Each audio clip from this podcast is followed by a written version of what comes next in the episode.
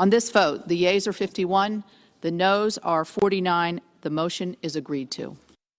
There you go. Zoo. Heading uh, stateside, of course, heads exploding all over the place because Brett Kavanaugh takes a major step towards being confirmed to the Supreme Court.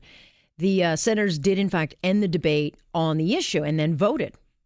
So the vote will be held tomorrow. And a couple of Democrats approved of the confirmation. And so naturally, Hollywood lost it. Kathy Griffin has got to be committed.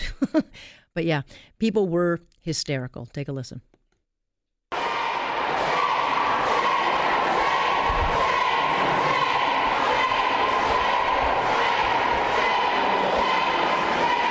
Shame, shame, shame, shame. All right. So, unless something goes severely off course, like 10 more people come out uh, accusing.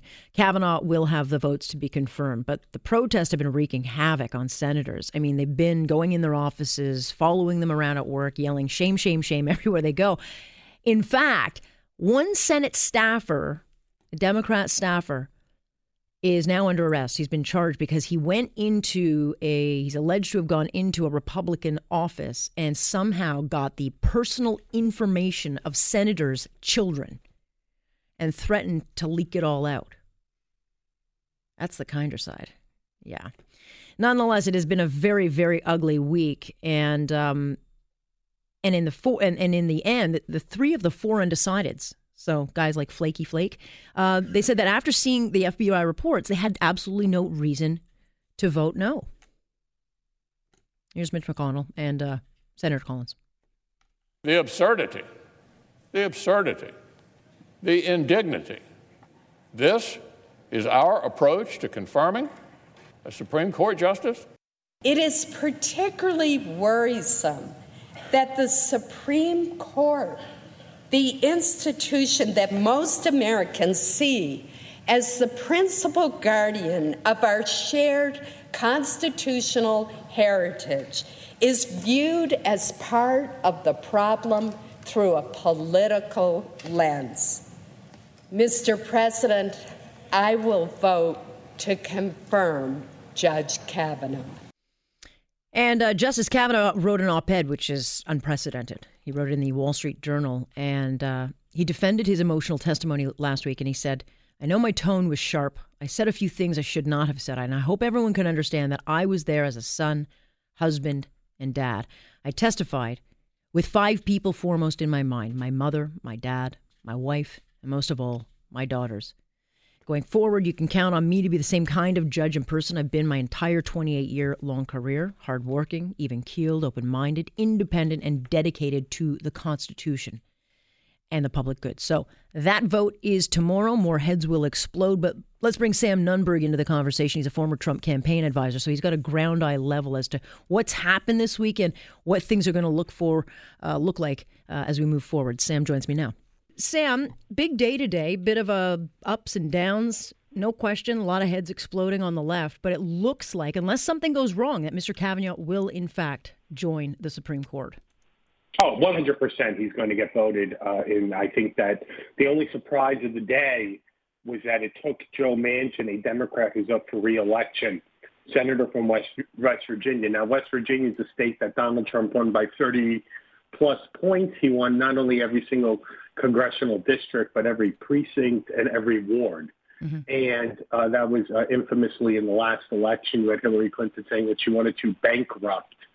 Uh, she wanted to bankrupt their businesses there. So um, Joe Manchin was always going to have a hard reelection, and um, I think that he was the one who was the deciding vote. And what happened today that was the only surprise was that Lisa Murkowski, a Republican from Alaska, that she voted no, meaning that we have now Joe Manchin uh, being the decisive vote and actually being a Democrat who actually made the decisive vote. And that was really, I think, capped off this entire entire uh, foray. Who knew that this was going to be the way that it ended, that, they, that Joe Manchin would be willing to do that. But look, Joe Manchin wants to get reelected, and he claims that he is um, the most conservative Democrat in the Senate. I guess he proved it. So Republicans' problem now is that we have a Murkowski in it. yeah, well, But you know, this has been historic. I mean, America, I think, is deeply divided right now. It's being watched all over the world, and there's no question Kavanaugh is, I think, going to be under the spotlight for the entire time he is on that Supreme Court. I mean, even former retired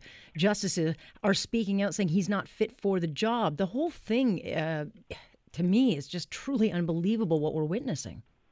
Yeah, they were really gasping at straws. I, I think you just referred to that we had something like some 100 or 200 justices and lawyers yeah. I don't come and sign some letters saying that they don't think that uh, Judge Kavanaugh has the uh, type of um, I don't even know the, the term they use, but temperament. He, the temperament. He doesn't have the temperament for the bench. Look, once again, here's a man who was probably the most qualified Supreme Court justice in modern day times. He wasn't even my first choice. I've told you this before. I wanted uh, Judge Barrett, uh, the female from Colorado who mm-hmm. was uh, six years younger. But he had served in the D.C. He had served. He had served in the D.C.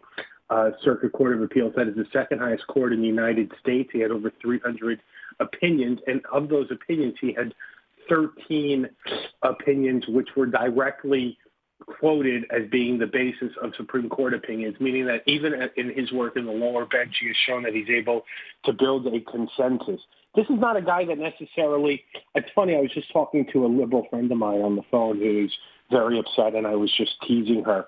But at the end of it, I just said to her, "You know, you really didn't lose anything because remember, we only replaced here Anthony Kennedy with Judge uh, with uh, Justice Kavanaugh, and."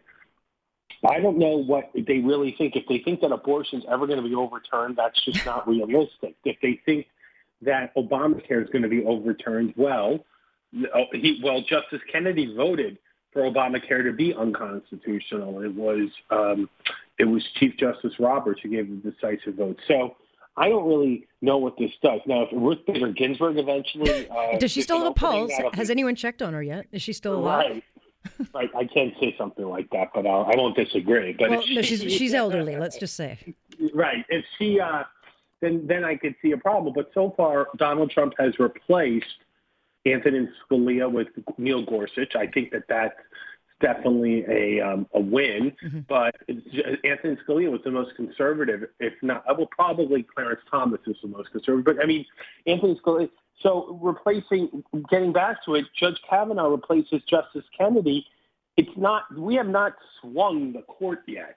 The court will be swung if a Democrat is able to replace Democrat or Republican president, a Democrat uh, a Democrat or Republican justice. That's not what happened here, which shows you how sick the Democrats were with what they did to this man.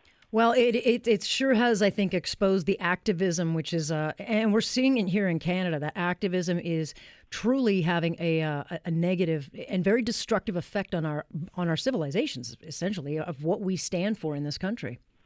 Well, in it's these not countries. activism. I mean, what they this is an activism. This is like anarchism. This was uh, French revolutionary type stuff. I mean, they were just going to kill this, burn this guy at the stake. This yeah. is the Salem witch trials.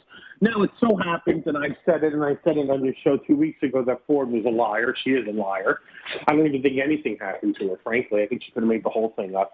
I mean, you know, the, the party line has been we're supposed to say something happened to her.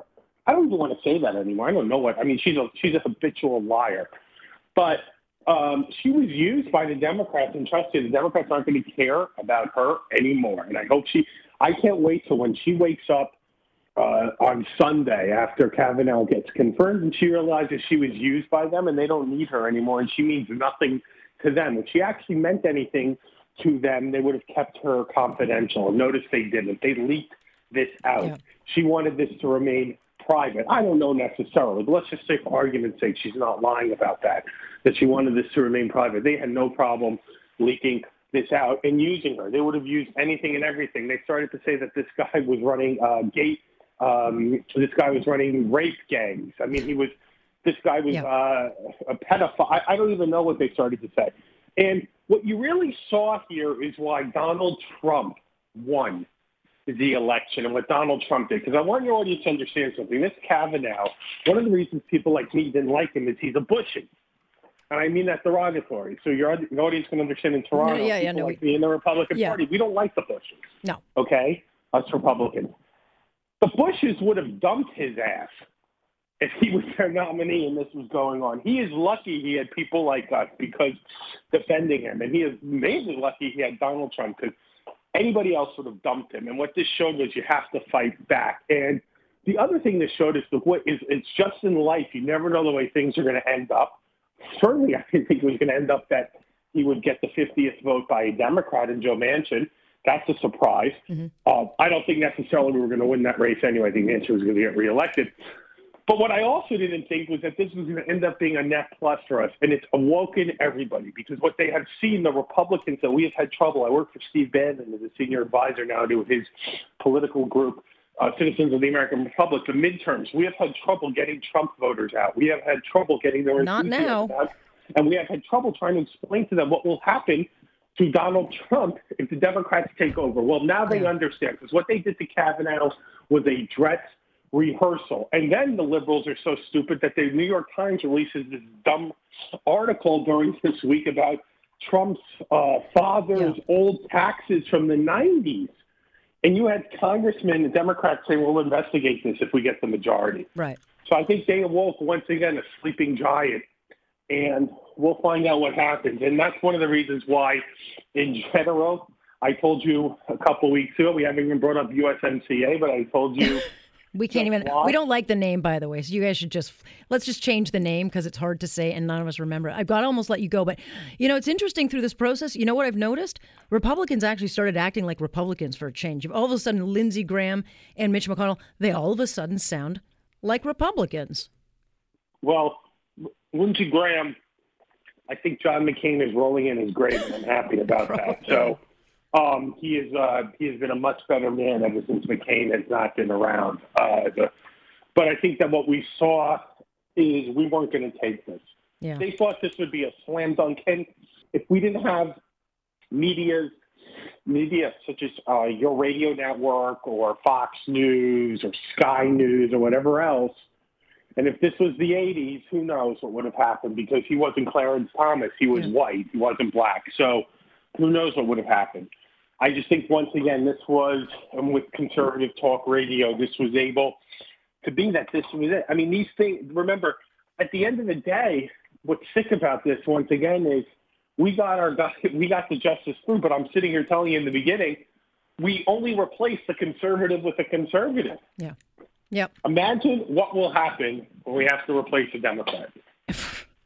I, yeah, I'd like to think it's not going to be in my lifetime, but it will probably be in the next little while. So stay tuned. Hey, Sam, thanks so much for joining me. Appreciate it. Thank you very much. That is uh, Sam Nunberg. And, and, you know, Justice Ginsburg, she's not going to be around forever. Can you imagine if they take the House back?